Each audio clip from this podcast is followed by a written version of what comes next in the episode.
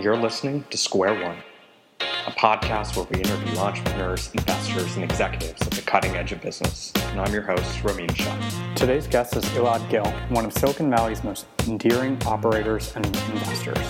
Elad really needs no introduction. He's been integral in some of the most interesting and iconic companies in the Valley. After fulfilling a PhD at MIT and a brief stint at McKinsey, Elad went on to join Google and Twitter through their hypergrowth years. Elad's the founder and former CEO of Color Genomics, and he's invested in over 20 companies valued today at over a billion dollars, including Airbnb, Coinbase, Gusto, Instacart, Opendoor, Pinterest, Square, Stripe, and Wish. This episode was a ton of fun. I talked to Elad about his perspective on industry towns, why there aren't that many founders that come out of Amazon, Microsoft, or Apple, his genomics research, how he evaluates companies, and what are the most counterintuitive principles he's taken away from investing in over 20 unicorns. Elad, welcome and thanks so much for joining us. Oh, thanks so much for uh, including me today. Yeah, so Elad, really excited to have you on the show today and dive, you know, pretty deeply into your perspectives on a couple topics: industry towns, non-obvious insights from investing in startups, leadership, and, and finishing off with your longevity research. But before that, tell us a little bit more about your background. You know, you've had a wide variety of experiences over the last decade, um, both as an operator and as an investor. Started off effectively uh, working at a couple startups, and then I joined Google. And at Google, I really helped start up the mobile efforts. So I was involved with buying Android and putting together the early teams and products for mobile maps and mobile Gmail. And then I left to um, start my first company, data infrastructure company that was bought by Twitter. At the time, Twitter is about 90 people, so I helped scale it to about 1,500 people over two and a half years. Um, stuck around for another year as an advisor, and then started another company called Color Genomics, which is a big data meets uh, genomics tech company. Uh, I was CEO for a little over three years, and then stepped down about three years ago. Uh, in parallel, uh, I've been a pretty active investor, so I'm involved with about 20 companies that are worth a billion dollars or more. I invested in 14 or 15 of them at the seed or series A, uh, and that includes companies like Airbnb, Airtable, Coinbase, Gusto, Instacart, um, Opendoor, PagerDuty, Pinterest, Stripe, uh, Wish, and others. So, a lot, how have you thought about your own career? Right, it's really interesting to kind of hear you reflect on that because you've obviously had uh, the experience, you know, as an as an operator at you know someone else's company, and especially at Twitter being a, a, key part of scaling the company. You founded your own company, and then obviously you've you've done a lot of investing. So how have you thought about you know your own career with such a wide set of experiences over the last decade? I think a lot of the motivators for me have been more high level things than um, specific things, although there's specific goals or things that I wanted to do as well that were very tactical that we can talk about. So at a high level, um, I'm very much a techno optimist, and I basically view technology to be a force for good in the world and something that can really impact the lives of people for the better. And so a lot of my career was just um, driven by asking, how can I do things that are really meaningful or impactful for people? So, you know, I actually started off going and getting a PhD in biology and working on um, cancer and longevity research in the lab. Um, but I quickly realized that, at least uh, for my own skill set and my, my own set of experiences that I wanted to derive, working in technology would be the best way for me to accomplish things at, at large scale in terms of reaching and helping people. Um, and so my big motivators were that uh, doing something useful with my life and then working with really great people. And it sounds really generic, but those were really my drivers. And what that initially meant was I wanted to start a company. Um, I wanted to work on prod- products um, that would reach you know tens or hundreds of millions of people. I wanted to at some point in my career run a large team and I wanted at some point in my career to to be the CEO of a startup. And so those were sort of the goals that I had in terms of um, the the specific things that I was hoping to do at one point or another. And you've talked about you know how one of the key components when when you advise other folks on uh, kind of thinking about their their careers and something you've you've talked a lot about in your own is you know really really building a network right and obviously mm-hmm. there's a lot of conversation about building a good network but you've you've had an interesting perspective on it especially tied to location. You you recently wrote a post on industry towns and you know why the best place to start a startup today is still Silicon Valley. You know, despite mm-hmm. the narrative that's pervasive in, in, media. Talk a little bit more, you know, about your concept of industry towns, and then maybe we can break that mm-hmm. down in, into more detail. Sure. Yeah. Um, so I guess uh, in terms of what I would advise people from a career perspective, uh, to your point, the key things are uh, being in, a, in the right network, you know, all the people who are at Google early on are doing great things in terms of being CEOs of different com- COOs of different companies or starting companies or doing other things like that. And you see this with network after network. I think Stripe is sort of the network du jour um, right now in terms of just amazing people who are going to do ridiculous things over their careers. Um, part of that is like what market or industry do you go to, and part of that is are you in an area that's growing in terms of a market segment? So you have to choose something for that, and the specific role you have or how much money you make tends not to matter as much early on in your career. I think the location that you're in um, really reflects multiple aspects of that. In other words, if you want to go into tech, you want to go into the area or the city that's booming the most from a tech perspective. You want to go to the place with the best network, and you want to go to a place where all the market and industry segments are represented. And so that really means Silicon Valley. Um, I think that in general, there's long been this notion of um, you know industry clusters where you know I can't remember if it was Michael Porter or somebody else who basically wrote a lot about how if you look at different industries, it could be automotive, it could be wineries, it could be um, you know uh, movie making. They tend to all cluster in very specific regions of the world. You know, there's the south of France and Napa and parts of Australia for winemaking. Uh, for movies, it's Lagos and Hollywood, and um, you know, for each uh, market, it's a different um, set of locations: finance, Hong Kong, Shanghai, New York, London, et cetera. Uh, for technology, um, the really big clusters are effectively Silicon Valley, uh, so the broader Bay Area. Um, it's parts of Bangalore, maybe bits of Delhi um, in India. It's largely Beijing, and then there's secondary uh, places like Shenzhen and the like in China. Uh, and in Europe, it's sort of London and you know maybe a little bit of Berlin, maybe a little bit of Sweden. Um, and so really, and we can go on, you know, and in Nigeria, it's Lagos, et cetera. So, uh, you know, for each um, uh, sort of geographic region, there's there's a key cluster that is the best place to be if you're in that region. But overall, for the world, there's like two or three spots that if you want to be in technology, you should really go to them. And um, the, the reason is that you have great exposure to a variety of different things, including, um, you know, that's where all the other, um, not all, but most, many of the other really talented and ambitious people are going. So from a talent network perspective, it's important. You'll get a much broader range of experiences because of the companies that are represented. Often you'll get early customers or partnerships there because a lot of technology companies buy from each other or work together early. Uh, there's more capital um, available in those markets. So almost everything that you want to do relative to that market tends to be strengthened in a cluster. And you see that reflected in numbers. So if you actually look at the data around, um, you know, where are all the uh, technology unicorns based, and unicorns are sort of, you know, billion dollar or more market cap companies, they tend to be lagging indicators because those companies tend to be a couple years old in terms of from when they were started. But in general, Silicon Valley um, or the Bay Area is on the order of almost 10x bigger than any other cluster in the US, for example. Um, if you take, for example, WeWork out of New York, because WeWork isn't really quite a technology company, um, then it's it's about a, a, a, six or seven x bigger cluster. So, um, and then after that, it drops off dramatically. You know, LA is maybe a tenth to a twelfth the size of Silicon Valley, uh, and then everything sort of lags from there. So there are these very strong um, power law rules to sort of where are the most important tech clusters. And uh, the interesting thing is that the discourse today is that you know you should be able to start a tech company anywhere, and therefore you don't need to go to Silicon Valley anymore, and it's so expensive there, and there's all these terrible things about it. And while it is a very expensive place, and while you can start a technology company anywhere, um, I do think that from a career perspective and a likelihood of building an outsized or massive company, if you're a founder, the best place to go is, um, is Silicon Valley. And the types of arguments people make about why you should go to Silicon Valley um, could be made about almost any industry. So, for example, people say, "Well, you could remote, you could work remotely and write code from anywhere, or design a product from anywhere, so you don't need to be in the Bay Area." Or um, you know, you can uh, find customers all over the world, so why should you be in the Bay Area? And you can make the same arguments about the movie industry. You can write a script from anywhere. You often direct off-site, so you don't have to be in Hollywood. Uh, you can digitally edit the movie afterwards. You can add the film score. You can actually do most things virtually for film, for finance, for many other industries. Um, but in reality, if you want to have a great career in the movie industry, you go to Hollywood. You don't come to the Bay Area. So I, I think uh, the same sort of logic holds, um, irrespective of the market.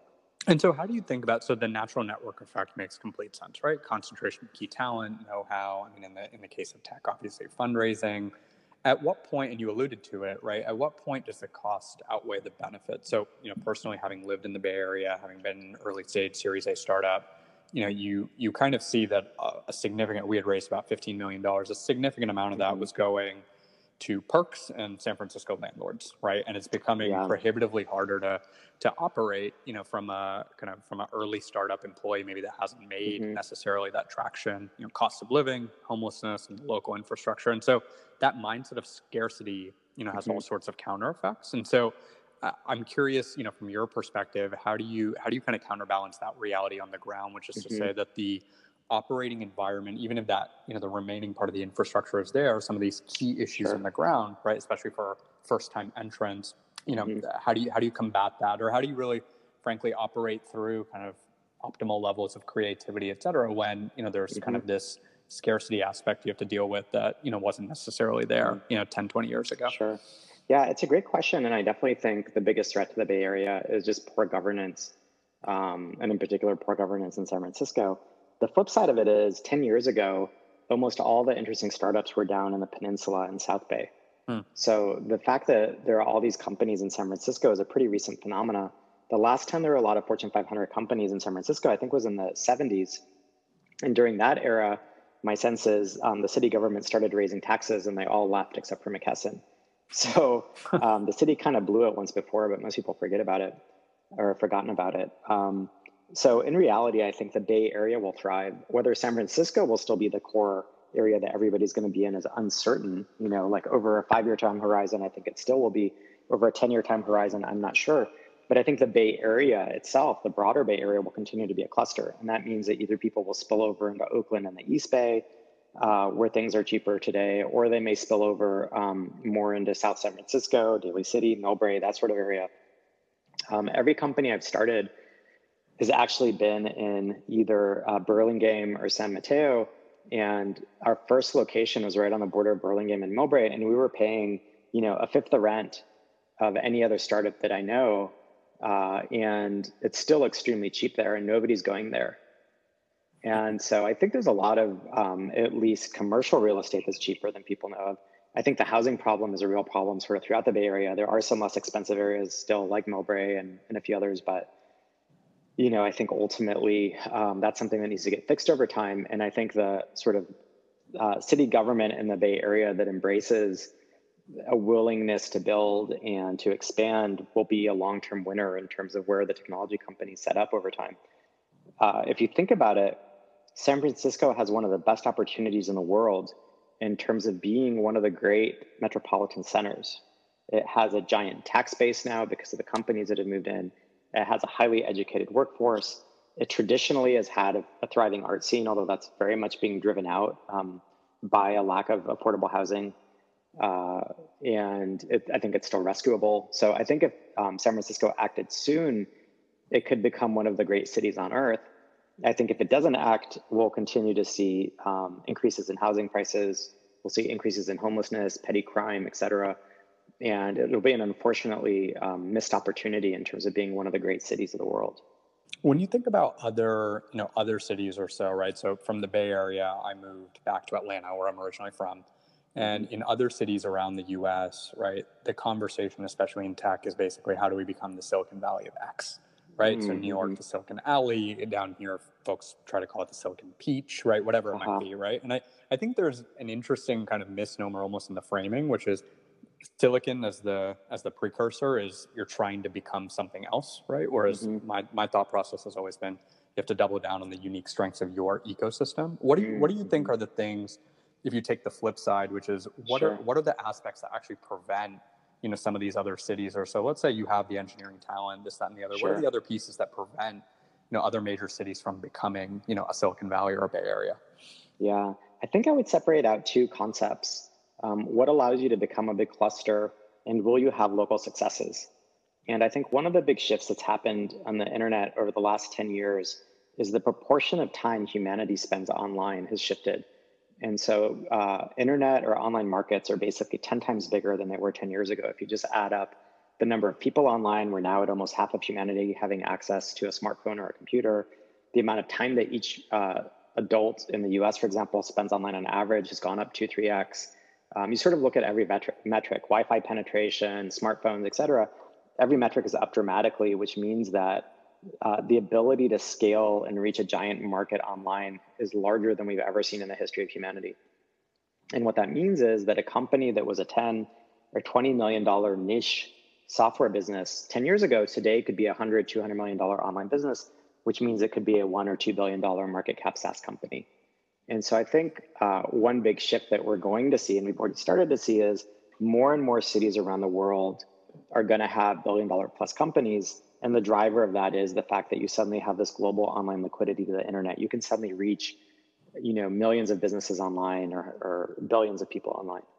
Um, so from that perspective, you know, I think we're going to see a lot of local and regional successes as sort of one-offs. The hard part is getting to that magic mix of um, founders and capital and ideas and distribution and know-how um, and service providers like great lawyers who understand actual terms and things like that. And it's interesting because in the 80s, um, Boston was sort of neck and neck with the Bay Area as sort of the technology leader.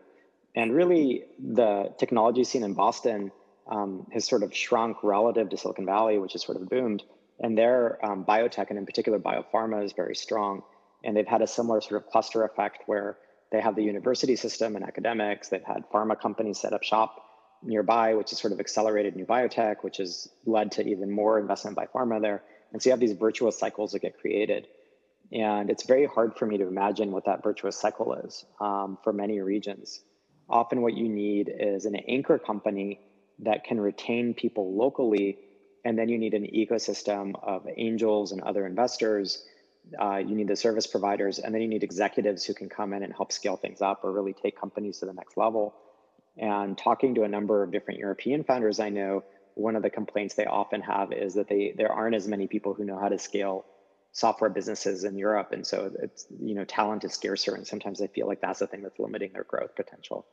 So I you know I, I don't know that there's like a single solution. I think you have to change a bunch of stuff to be able to create a new cluster.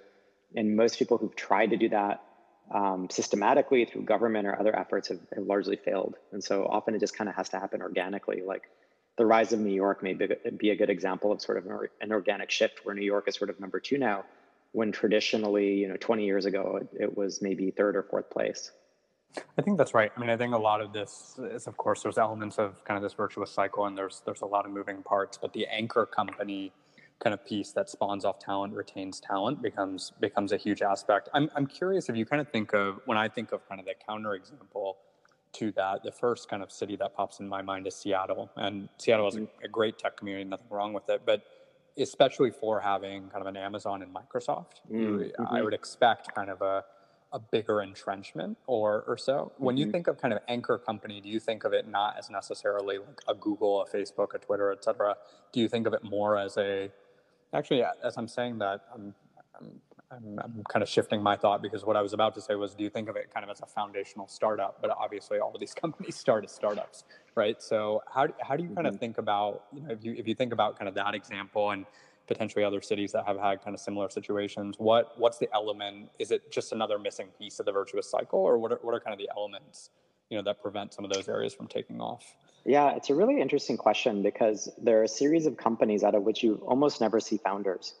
Um, I, I don't. I have. I've seen mm. very, very few founders out, out of Amazon.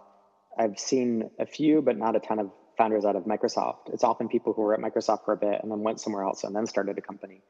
And actually, Apple in the Bay Area is kind of like that. There aren't that many Apple founders when all is said and done, or ex-Apple founders, especially relative to the size of the company.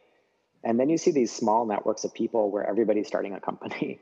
Hmm. Um, you know, PayPal is sort of the canonical example. Sure. Um, although I think that's a little bit overstated relative to the population. In other words, like with PayPal, I think the really interesting thing was they spawned some amazing companies and ridiculous success, and it's one of the most impressive group of people.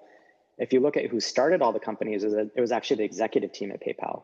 It was Reid Hoffman, who was an SVP. It was Peter Thiel, who was a CEO.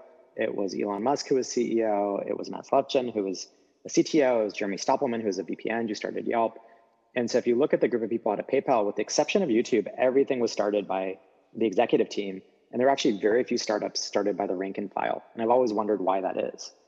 Um, if you look at a lot of other startup networks, it's usually the rank and file who start things, and it's an executive team who kind of sticks around or who just got too rich and you know kind of retire or become investors or whatever it may be. Hmm. Um, And so uh, there are these really interesting dynamics in terms of the pools of people who are at startups or at larger companies who then go off and do interesting things as a cohort or group. And sometimes these things often happen in waves. You know, there was a first wave of ex Facebook companies like Asana and uh, Quora and the like. And then I think a couple years later, there was a second wave that came out, uh, and that's companies like Whisper and Threads, and you know a lot of the sort of activity that's happening now in terms of ex Facebook founders. So um, you do see these generational waves as well, and I don't know what the driver necessarily is. I think sometimes you just end up with a very entrepreneurial group of people because you select for that culturally. I think sometimes it's a level of success. I think sometimes it's you're in a new industry or market, so suddenly that cohort of people goes and really dominates that market segment because there's nobody else to do it and they understand it really well. It's sort of like all the ex Uber people who are working on transportation startups right now, like Lime and, and Bird, have a lot of ex Uber people or ex Uber and Lyft people. So, um, you know, I think there's a couple of different drivers, but it's unclear to me why Seattle never had that same um, sort of entrepreneurial fever. That's a really interesting take, and I, I don't think I actually ever took the kind of bird's eye view of how many founders are. Of, you're right. Kind of when I think about it, also in terms of founders that you see, you know, of, of course, you see kind of the canonical set out of Facebook, Google, the Ubers, et cetera. Now, but you're you're right. I, I don't really recall seeing that same kind of dearth out of a, uh, a Microsoft and Amazon and an Apple. I'm curious, kind of when you you know you've you've obviously clearly had a lot of success in investing in a bunch of these iconoclastic companies what are what are some of the non-obvious you know things or kind of non-intuitive factors if we switch gear a little bit switch gears a little bit mm-hmm. and, and, kind of focus on focus on your perspectives on on investing what are what are some mm-hmm. of the kind of non-obvious things that you've seen that have been correlated with some of the successful startups you've been involved with yeah it's in, it's it's a really interesting question because um, great startups are almost definitionally non-obvious when they start in other words if it was an obvious idea, everybody would be doing it and there'd be no startup opportunity. So most startups have to start from a, an odd point, either in terms of being a niche product or something that people don't believe in, or an early market, or an overly crowded market that looks over, and then this entrant comes in and does something a little bit different. Um, so most of them are not obvious. Uh, I think for me, the biggest um, uh, non-obvious characteristics include characteristics of founders and characteristics of on markets. On the founder side, I think, you know, so say that you were to reference check an employee. Um, if you give an employee, uh, if, if an employee had a negative reference check, you wouldn't hire them, right? You'd say, you know what, this just isn't going to work out. If you reference check a founder and it's negative, um, that isn't necessarily a negative signal, it's a neutral signal. Obviously, a positive reference check is a very positive signal. But one of the things I've learned as an investor is um, you know, there's a number of companies that I didn't get involved with because the the founders just reference checked as lazy or not very driven or not that good at certain things, and then they really sort of up leveled it um, as a founder and suddenly went and built an amazing company. Or alternatively, they just kind of happened upon a great market from a product market fit perspective. And there's a really interesting question of what defines a great founder. Is it the ability to run something, or is it the ability to find a market niche that nobody else has found, even if it's by accident. And one can argue that to build a great company, you need both characteristics. And often that's represented in two people, sort of like Steve Jobs and Wozniak, right? Wozniak was the sort of innovator and Jobs was the builder in some sense. Um, and so every startup to get massive needs both. But if you ask what's really needed to succeed as a company or as a technology startup, most of the time you need the person who can find product market fit before you then need, you need the person who can really operate well and I think where a lot of investors get confused is they fund a lot of people who can operate really well, and then they just don't end up with good companies because they aren't able to find product market fit. So, you know, that that is one characteristic of teams that I think is sort of important and under talked about. You've talked about, you know, course, you know, when when investors focus on on companies, there's kind of the classic triage of focusing on market, product, and team, and and everybody has their you know their different skew you know over which which they favor the most. I want you to talk about a little bit more about your focus on market because that's you know that's your kind of prime focus. I had andy rachleff on on the show probably about a year ago or so and something he said always stuck with me which was kind of this idea of you know if you have a really great market but you have a bad team you know the market's going to win if you have a really great team but a really bad market the market's going to win but if you have a really great team and you have a really great market, then something magical happens. So talk mm-hmm. talk a little bit more about kind of your perspective and skew towards uh, focusing on market the most. You know, out of those out of those three um, uh, three pieces. Yeah, I'm, I'm a very big believer in um, what some people are now calling Rachleff's law of startups, which, you know, I'm, I'm, I uh, definitely have seen play out over and over again. And so for me, the real question uh, is what I'd call product market. So, you know, are they building the right product for the market? And is the market one that has characteristics that will allow that product to thrive and succeed and get sold and, um, and all the rest of it? And then, you know, one concept I've been thinking about a lot recently is what I call the effective market size of a market. So a lot of people talk about the market size, but market sizes get a little bit fuzzy in terms of how you define them. You know, like the um, the market for e-commerce is two trillion dollars a year, or, you know, God knows what, and therefore it's a massive market. But in reality, if you're building an online site for paper cups, you know, it's just it's not really the the entire two trillion dollar market or whatever the dollar amount is. And so people often sort of misstate market sizes or position things as bigger, um, or in some cases smaller than they are. And for me, effective market is effectively what are the set of customers that you can serve and how effective is your product in reaching those customers? In other words, what channels have you developed relative to that? And that really defines the velocity at which you can grow in a market and how big you can get as a company. It's really a mix of product and sales or go to market channel. Uh, and that effectively nets out into what market are you in. Um, and so I think for me, that's often the most important thing. What are you building? Who's going to buy it? How are you going to sell it to them? How do you distribute it? And are there early signs that there's a positive uh, version of that coming true? One of the things I often see and kind of feel in the in the tech community is this idea, taking this idea of you know first principles approach mm-hmm. um, too far, right? And so I'm I'm curious, actually, you know, first principles, of course, has as a, is a, is a great kind of theorem to think through, especially obviously as you're starting a startup. But mm-hmm. I'm curious from your perspective, right? Again, having kind of seen not only successful startups being found, great founders, but really kind of this hyper growth phase and these hyper growth scales. Sure. When you observe, you know, the companies that you're involved with, what do you think has actually, you know, not changed all that much throughout the course of of business or history that startups and mm-hmm. tech, you know, underweight, right? So what I mean by that is really trying to reinvent the wheel, you know, when when no reinvention is needed. Yeah, there's a few things that um, really smart creative founders, especially if they're very technical, tend to try and reinvent. Usually, the the two areas that they try to reinvent the most are sales and HR.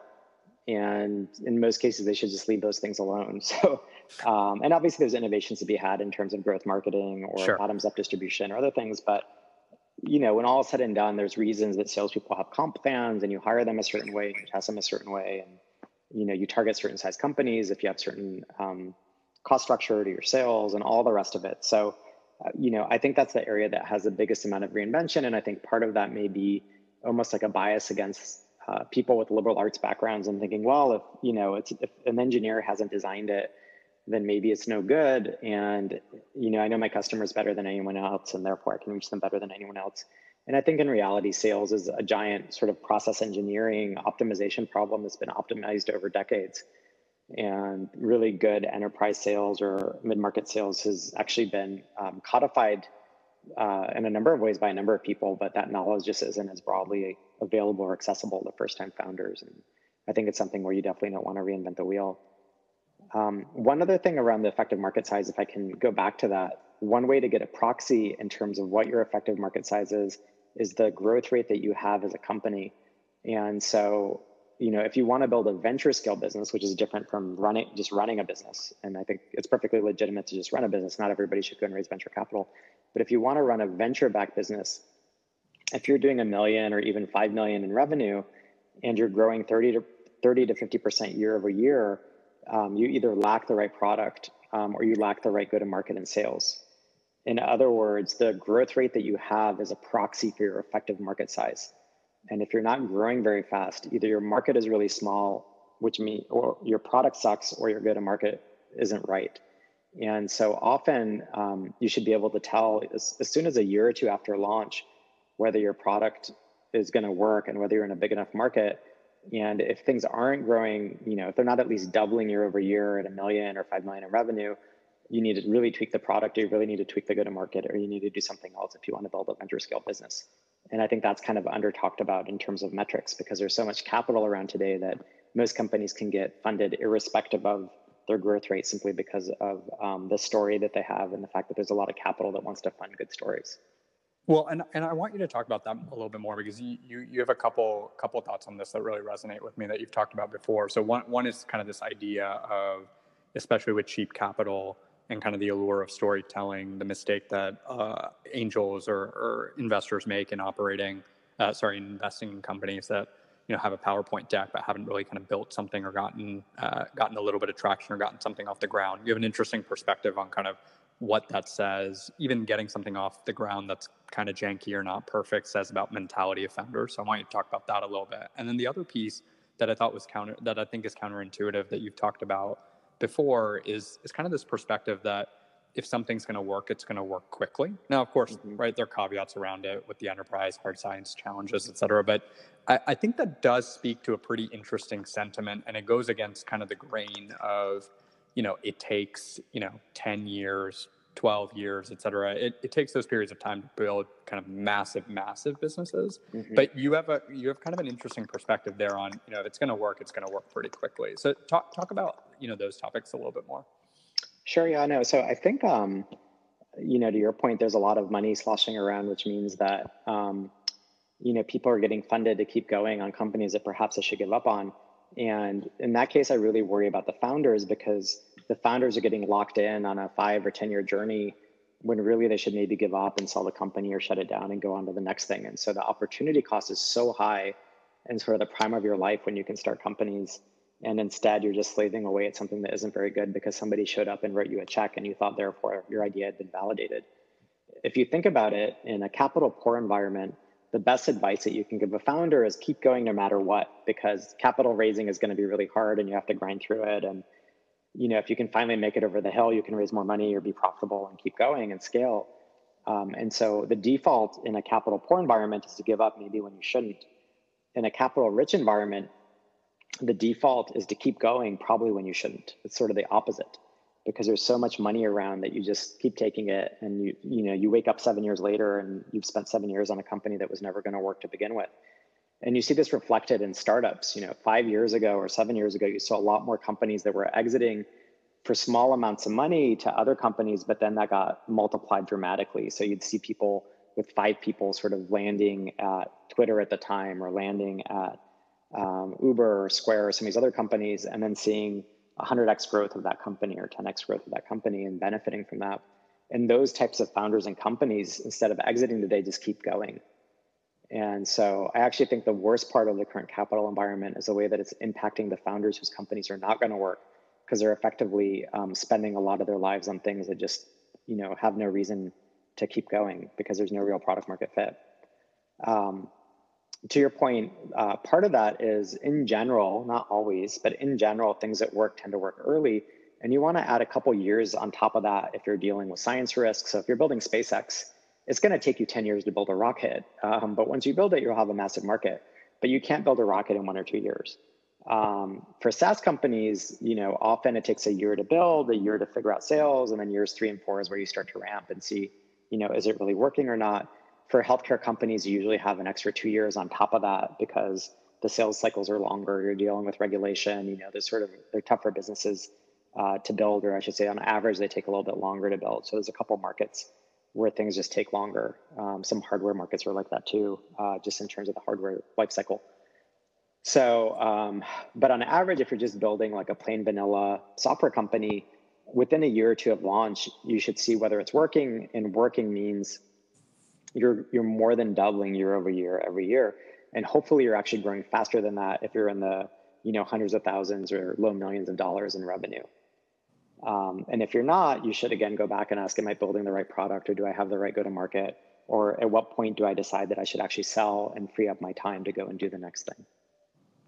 What are the biggest signs in kind of a capital rich environment that you see where where founders almost get deluded or seduced into the idea that the company is working uh, where it's not, right? So one one aspect or component of that obviously is the ability to continue to raise capital, but I think there's more uh, there's more subtle nuances, right? So in enterprise SaaS, I, I, see companies a lot of the time that you know have for whatever reason have secured or closed deals with a couple companies, but you know nobody's using the product, right? And mm-hmm. so there's kind of these other kind of nuances or aspects of that that I think can mm-hmm. can be tells also as to you know whether or not re- really what the true kind of trajectory of the company is. What what do you yeah. see? Yeah, that's true. I mean, I think false trajectories are fundraising and the rate at which you grow your team, which is often closely tied mm. to fundraising. Like if you just raise money and you hire more people, that isn't momentum. yeah. Or if you um, end up in a lot of press, that isn't real momentum necessarily, unless your product really benefits from it, like Slack did early on.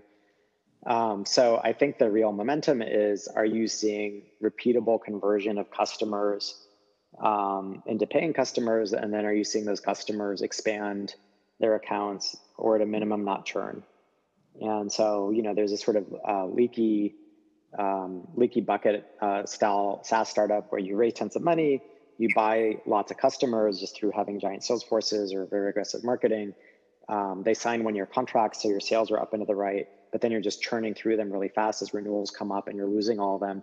But you're adding customers faster than you're losing them uh, year over year because you have all this marketing spend and you keep raising money to accelerate that. And you know that that also happens with consumer businesses. I mean, that happened with I think it was Fab is sort of an e-commerce site. They had kind of a similar oh. dynamic, except they were doing it through ad spend and consumer acquisition versus you know SaaS uh, sales acquisition. So, you know, in general, um, when you're starting a company, your unit economics are going to be negative, or they might be negative. They don't have to be, but if your unit economics are negative, um, that may be fine as long as you have a path to converging it, because every user you add is actually losing you money. At some point you need that to cross the line into every user or customer you add is making you money. And um, you want to make sure that you have very positive churn and other characteristics to reflect that.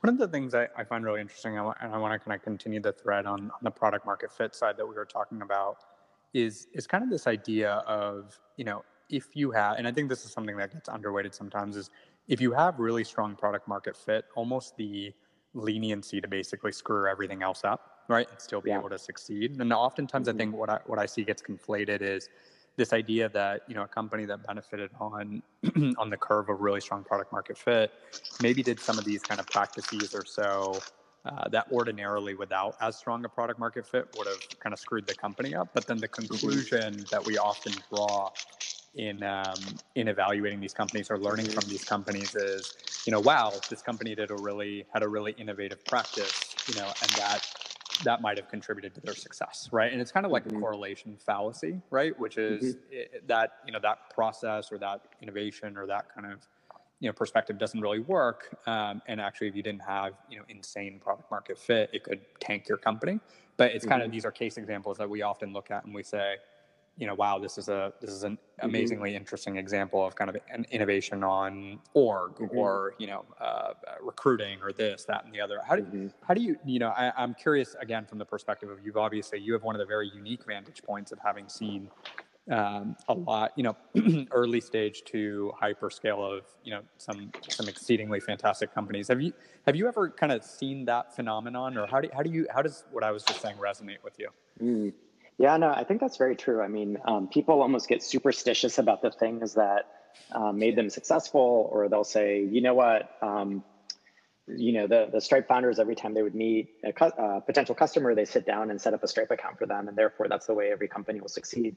And it worked very well for Stripe, but it, it may or may not work contextually for another company, right? And so I do think people kind of uh, transfer certain things over that in some cases actually really do work and really are innovations, and then in some cases just will never work for your company or startup.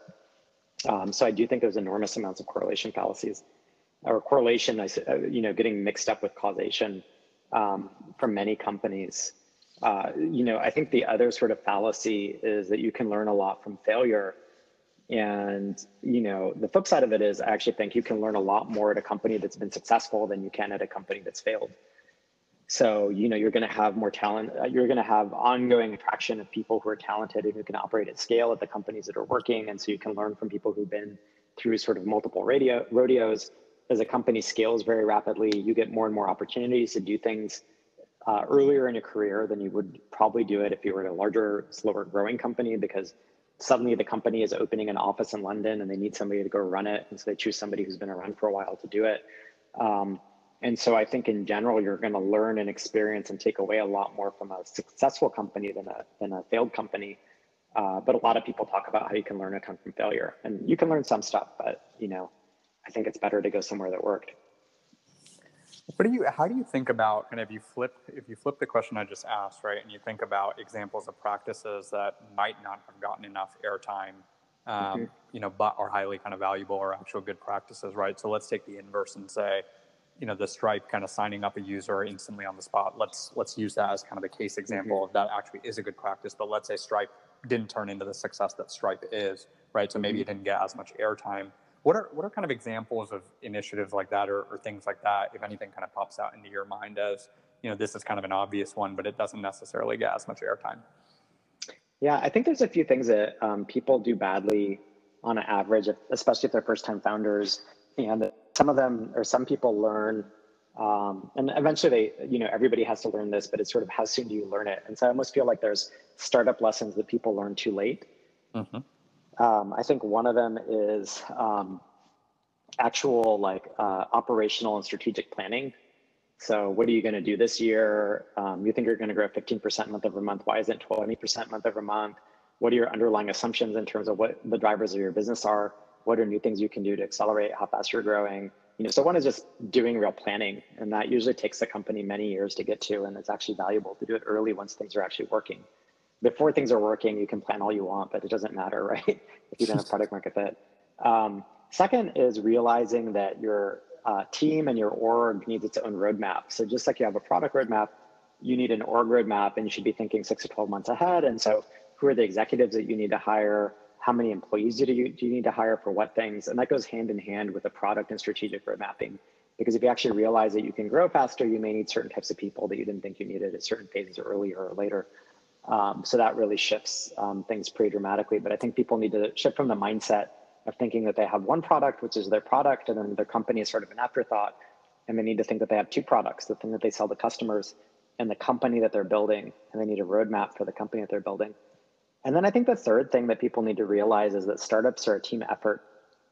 And you, as the founders or you, as the CEO, are not going to be able to do everything, and you shouldn't do everything. I was on a panel where I thought there was some really terrible advice given around um, you as a CEO should go and experience every function before you hire somebody for the function. And that's just incredibly unscalable, but also it just doesn't make sense in a lot of cases, right? Like uh, Color, which I helped co-found, has genetic counselors on the team and they're amazing and they're specialists and they've learned their skill set very well. I shouldn't have gone uh, genetic counselor, right? Like that just that doesn't make sense. Or I shouldn't go and try and run the finance team. I think I should hire somebody competent to do that. So it'd be hard for anybody um, to run a company if that was kind of the advice, right? I mean, how many lives do you have to live?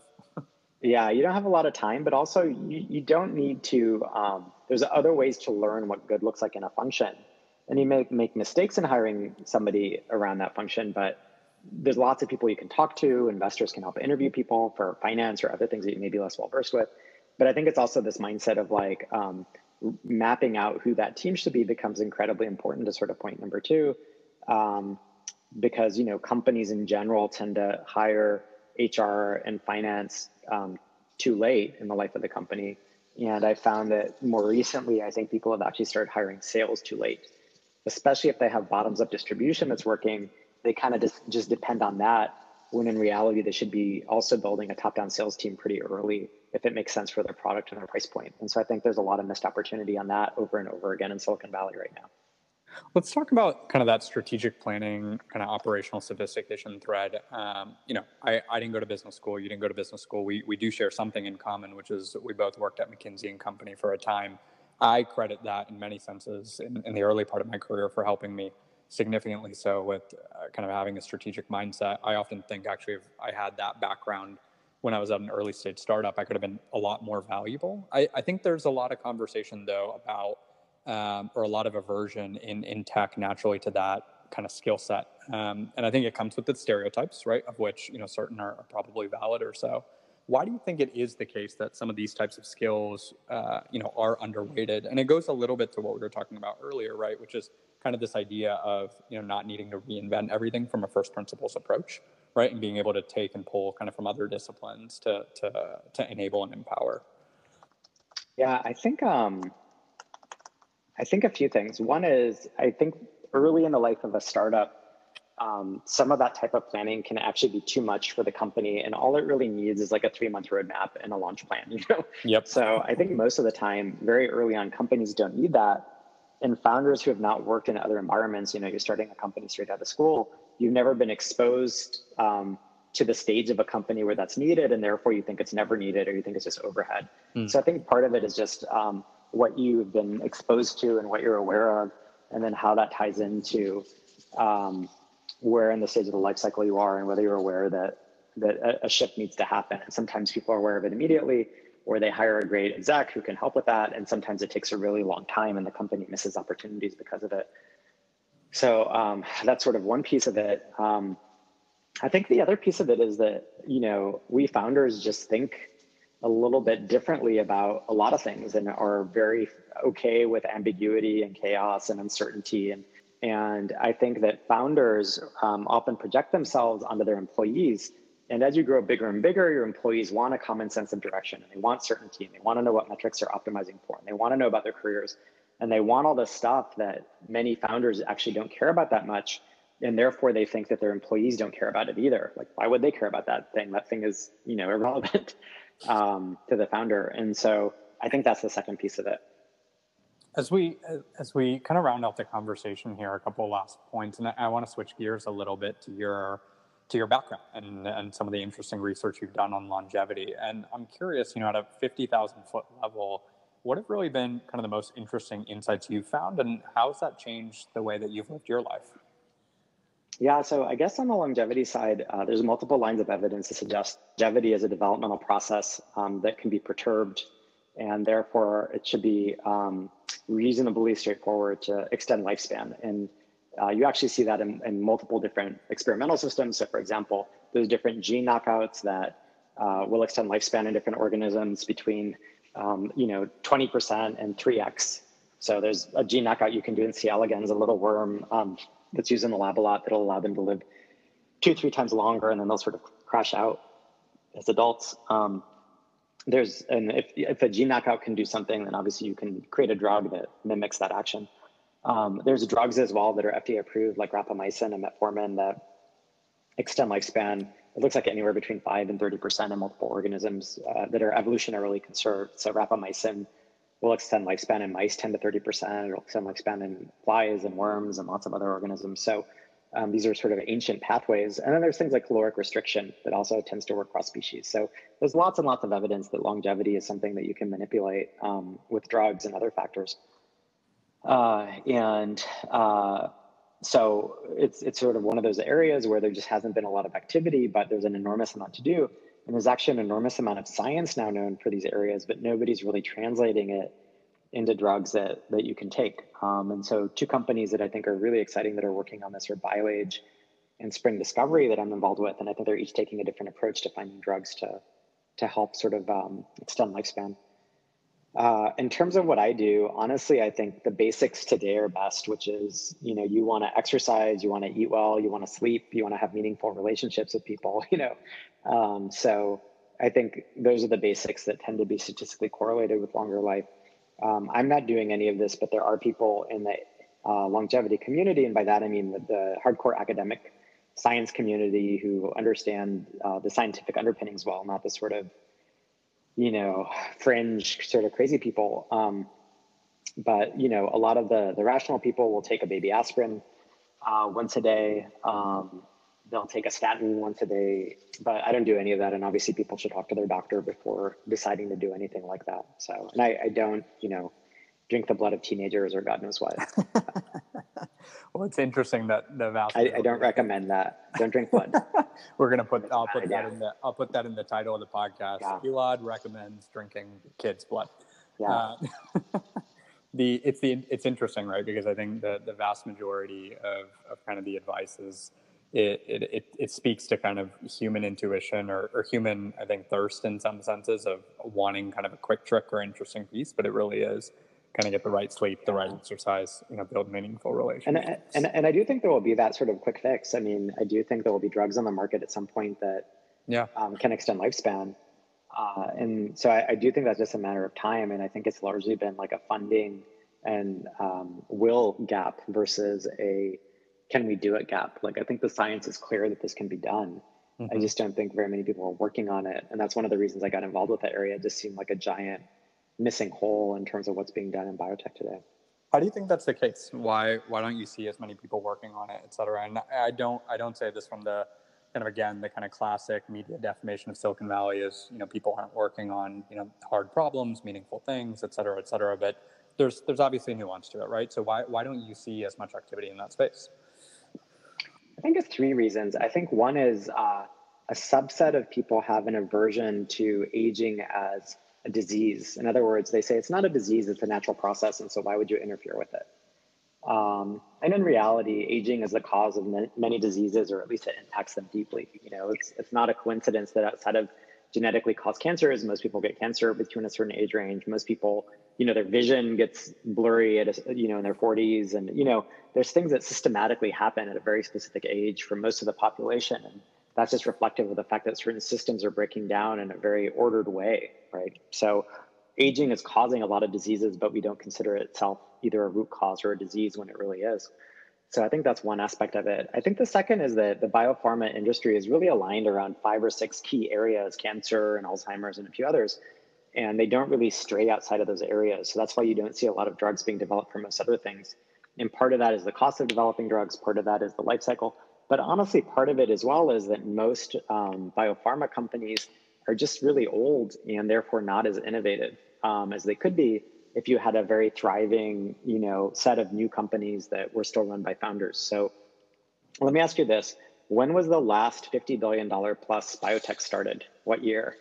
Or $30 billion plus biotech in terms of a drug development company? I'll take a total guess in the sand. Yeah. Uh, maybe, let's say right around kind of the dot com boom, something around that time frame. Yeah, I think it may have been the 80s with um, Regeneron. Huh. And so it's been, uh, you know, 30, 40 years, 30 years, I guess, 35 years, something like that, huh. since um, such a company was started. And, you know, so imagine if all of tech was composed, uh, there's no Google, there's no Facebook, there's no Amazon. You know, you had IBM and you had HP and you had i don't know some old company that we haven't heard of that was dominant in the 70s you know and those were the companies of today we wouldn't have cloud services, right? We'd have mainframes that you sort of dial into. We wouldn't have SaaS. We may not have the iPhone or real mobile devices. We'd be lacking a ton of stuff, right? Um, especially if every startup that was built was built to flip into the roadmap of IBM or the roadmap of HP or the roadmap of sort of name the older company. Uh, and that's not to say these aren't great companies in terms of how they're run today. It's more just they're not the drivers of mass innovation for the technology world, right? Um, and that's basically biopharma today. You have a, a, handful of old companies that are all competing with each other, but you know aren't necessarily as aggressive or innovative as they were when they were started. And then you have most biotech being built or purpose built to flip into the roadmap for a couple hundred million dollars. Gilad, as we as we round out the conversation, I wanted to end with a question um, that related to your dedication in High Growth Handbook, which was you know one of my favorite reads of, of the past year. And your dedication uh, was to your wife and son, and you wrote, "Suddenly everything is possible again." Uh, what what does that mean to you? Yeah, so um, it's a quote from a Jonathan Safran Foer book uh, called, I think it's called "Eating Animals" or something like that. And uh, basically, in that book, he talks about sort of his relationship to his his own sort of young son. And a friend of his sent him a card in this book that basically said, you know, when you look at your um, child, you realize that suddenly everything is possible again. You know, through the lens of their life, they're learning everything. Every potential outcome in life is something that they could experience or do, and uh, therefore, there's this amazing cycle of reinvention and reinvigoration that happens when you have children, uh, because suddenly they can they can literally do anything in the world, and all the opportunities are open again. So, you know, that was something that really resonated for me in terms of um, how to think about uh, children and multi generational cycles and things like that. Well, wow, this has been a, a, really, really interesting conversation. I'm glad you were able to make the time. You know, thanks so much for sharing your insights and, and really enjoyed having you on. Ah, thanks so much for having me and thanks for the great conversation.